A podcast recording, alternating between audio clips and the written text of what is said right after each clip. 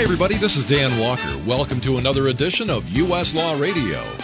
Grey Goose with a couple of blue cheese olives sounds pretty enticing, doesn't it? But in the world of litigation, there are many downsides we need to be aware of, namely dram shop liability. With liquor liability lawsuits resulting in millions of dollars in damages all over the nation these days, there are growing tensions between risk management and the business side of retail organizations that serve alcohol. Brian Donnelly and Mike Rabas, partners in the Manhattan offices of Ahmuty Demers and McManus, are standing by to walk us through what we need to know about dram shop liability and litigation. Brian and Mike, welcome into U.S. Law Radio. Good to be here, Dan. Brian, why don't you start things off for us? What's the dram shop headline? Well, the thing that I'll say on an overall basis is is dram shop liability, which in a very basic level involves restaurants, bars, other establishments that serve alcohol to a visibly intoxicated patron lead to some of the most outrageously high verdicts against tavern owners and restaurants uh, across the country. So this is a, a topic that's really a hot topic for those in the restaurant business. Mike, can you give us an example of some significant cases that have come up recently on a national basis concerning bar and restaurant owners being sued for dram shop and liquor liability? You don't have to go any further than last month in uh, Florida.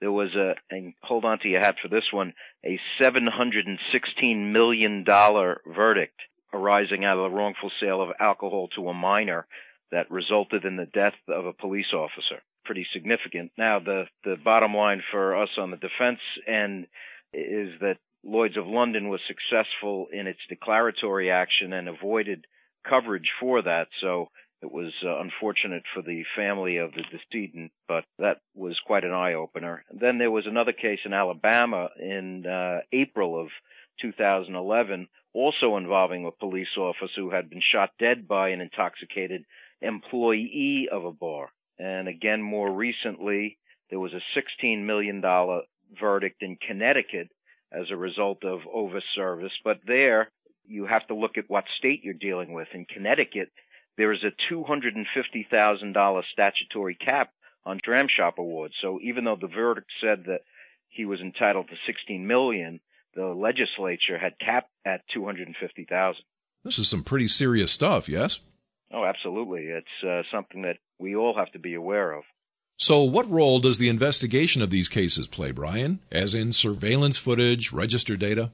You know, in today's world, and, and particularly with national chains, most of the interior of restaurants are under video surveillance.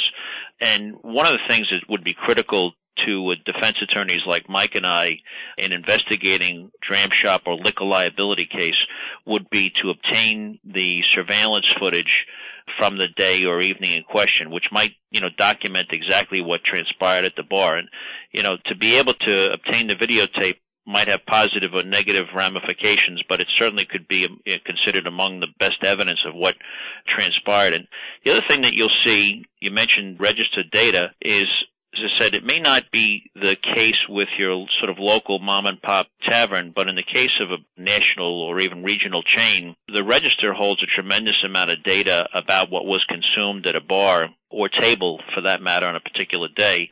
Most chains, for instance, number the seats at the bar to correspond to a given patron.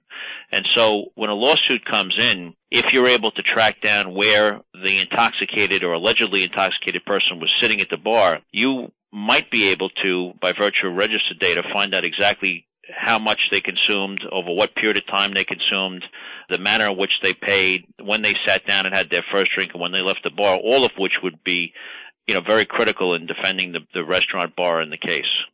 Have you ever seen it get so out of hand that a proprietor would just throw his or her hands up in the air and say, this just isn't worth it? Does it ever get to that point or do they feel like they're covered? The reality here is this, is that, you know, alcohol sales are an important source of revenue for any restaurant or bar. That's the business that they're in, to run a profitable restaurant and bar. The whole issue when it comes to dram shop or liquor liability is responsibly serving alcohol. And that's something that every tavern and any place that serves liquor is, is a topic of great importance to them. Well, I can tell you certainly, Dan, that uh, in the case of this uh, Hillsborough County, Florida place that found themselves without insurance and was hit for $700 million. I, I would imagine that guy threw his hands up. That was a pretty crazy case. Are there any other cases that just strike you as being outrageous? You know, like a McDonald's hot coffee in the lap kind of ridiculous, Mike? Well, you know what's interesting to me practicing law in, in the state of New York, our sister on the other uh, end of uh, the continent, California, very often follows what we do. But the legislature in California, and this isn't exactly what you were asking for, but they've eliminated actions statutorily on the theory that the sale is not the proximate cause, but the consumption of the alcohol. So the very basis of these liquor law liability cases in that, well, you caused this person to act negligently by over-serving them has been rejected by the California legislature. That's some good news. Well, I guess we're at the point where the rubber meets the road. What kind of actions on a national basis is the industry, that is the bar and restaurant owners, doing to combat some of these cases? Well, what they're trying to do is, as Brian said, serve alcohol responsibly and develop responsible alcohol serving policies. Some time ago, about 1982, someone affiliated with Alcoholics Anonymous developed a TIPS alcohol training program. Now, TIPS isn't what we would think to ensure proper service, although that fits. What they call it is training for intervention procedures. And what they do is a 100% online training program for people involved in the restaurant and tavern industries where they try to give you the tools that you need to recognize the problems and address them as they arise. Brian, let me ask you, is TIPS a mandatory certification or is that a way you can protect yourself? Do bar and restaurant owners feel that they're more protected if they've gone through the training?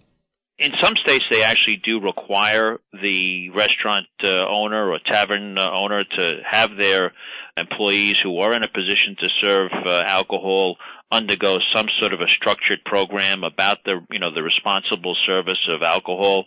And what you see is in particular as I, as I discussed earlier with national chains they will implement their own in-house policies about the responsible service of alcohol, and they'll sort of integrate that at times, not only with with their own in-house policy, but with also sending their employees for the tips being one type of uh, training that's out there for formal training in the service of alcohol to, to observe for the signs of intoxication, to alert a manager in the event that continued alcohol services being denied to a patron, to call a taxi for a patron, etc. It's really for the tavern owner and for the restaurant owner, it's all about serving alcohol responsibly and not serving to what we would say is a visibly intoxicated person. Mike, do you have anything you want to add to that? Just that you have to be aware of uh, the flip side of this, which is if you've established this type of policy and have done the training, and then there is evidence at trial that your own or the tips type of procedures were not followed, then that's going to be a smoking gun in the plaintiff's hand. Right, exactly. So let's wrap things up here. I'm a tavern owner and I've found myself in a terrible situation. Kind of looks like the weight of the world is going to be on my shoulders with a lawsuit. What's the move, Brian? The move is really, uh, in all these cases, is early investigation. Obviously, as we've already covered here, these cases can have dramatic ramifications for the, the tavern owner, can lead to huge verdicts. Early investigation is a key in these matters one of the reasons why that is, or perhaps the most important reason that is, is that many employees in taverns are sort of transients. They might work at a given bar or restaurant for a few months and they move on. These people have to be tracked down and interviewed right away. So the, really the most important thing is early investigation. Mike, do you go along with everything he just said? Absolutely. The idea of making sure you know what actually occurred the evening or the day of the event as soon as you can is going to help you because sometimes these actions aren't brought until a year after the happening of the accident. But you as a, a tavern owner have to put into place a policy where you record any incident that might arise into a liability situation so that you identify the employees that were on duty that time, talk to them, even if you're not aware of a, a case being brought, so that later, if the case is brought, you've got one step ahead. Brian, wrap all this up for us if you would. Do we know everything now that we should about dram shop litigation and dismantling the plaintiff's case? we certainly have covered some of the highlight reels that concern this uh, topic.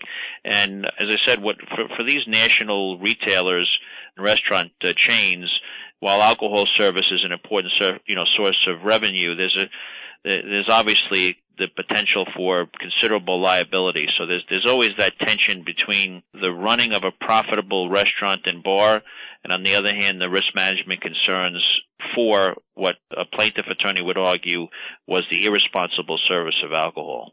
And Mike, if we want to learn more on the subject, can you point us in the right direction? Well, certainly your local U.S. law attorney would be the person to look to myself and Brian in New York, of course, and any one of our member firms throughout the country. And I, that is really what I was going to say because the laws throughout the United States are very, very differently. Like we said, that Connecticut $250,000 statutory cap. Illinois has a, a $45,000 statutory cap. You've got to be very state sensitive when you're dealing with these things and don't assume that the laws all are the same throughout the country. Brian and Mike, thank you both so much for shining your spotlight on the subject. We look forward to talking to you both again here on U.S. Law Radio. Thanks, Dan. Thanks, Dan. That is it, folks. We're out of time. U.S. Law Radio is produced by Roger Yaffe. Send your comments and show ideas his way because he loves to hear from you. This edition of U.S. Law Radio has been brought to you by SEA Limited, forensic engineering and origin cause experts working nationwide since 1970, and by Ringler Associates since 1975, Ringler Associates has provided injured parties and their attorneys with the finest structured settlement services. This is Dan Walker. Thanks so much for listening in, folks, and we'll see you again next time for another fresh edition of U.S. Law Radio.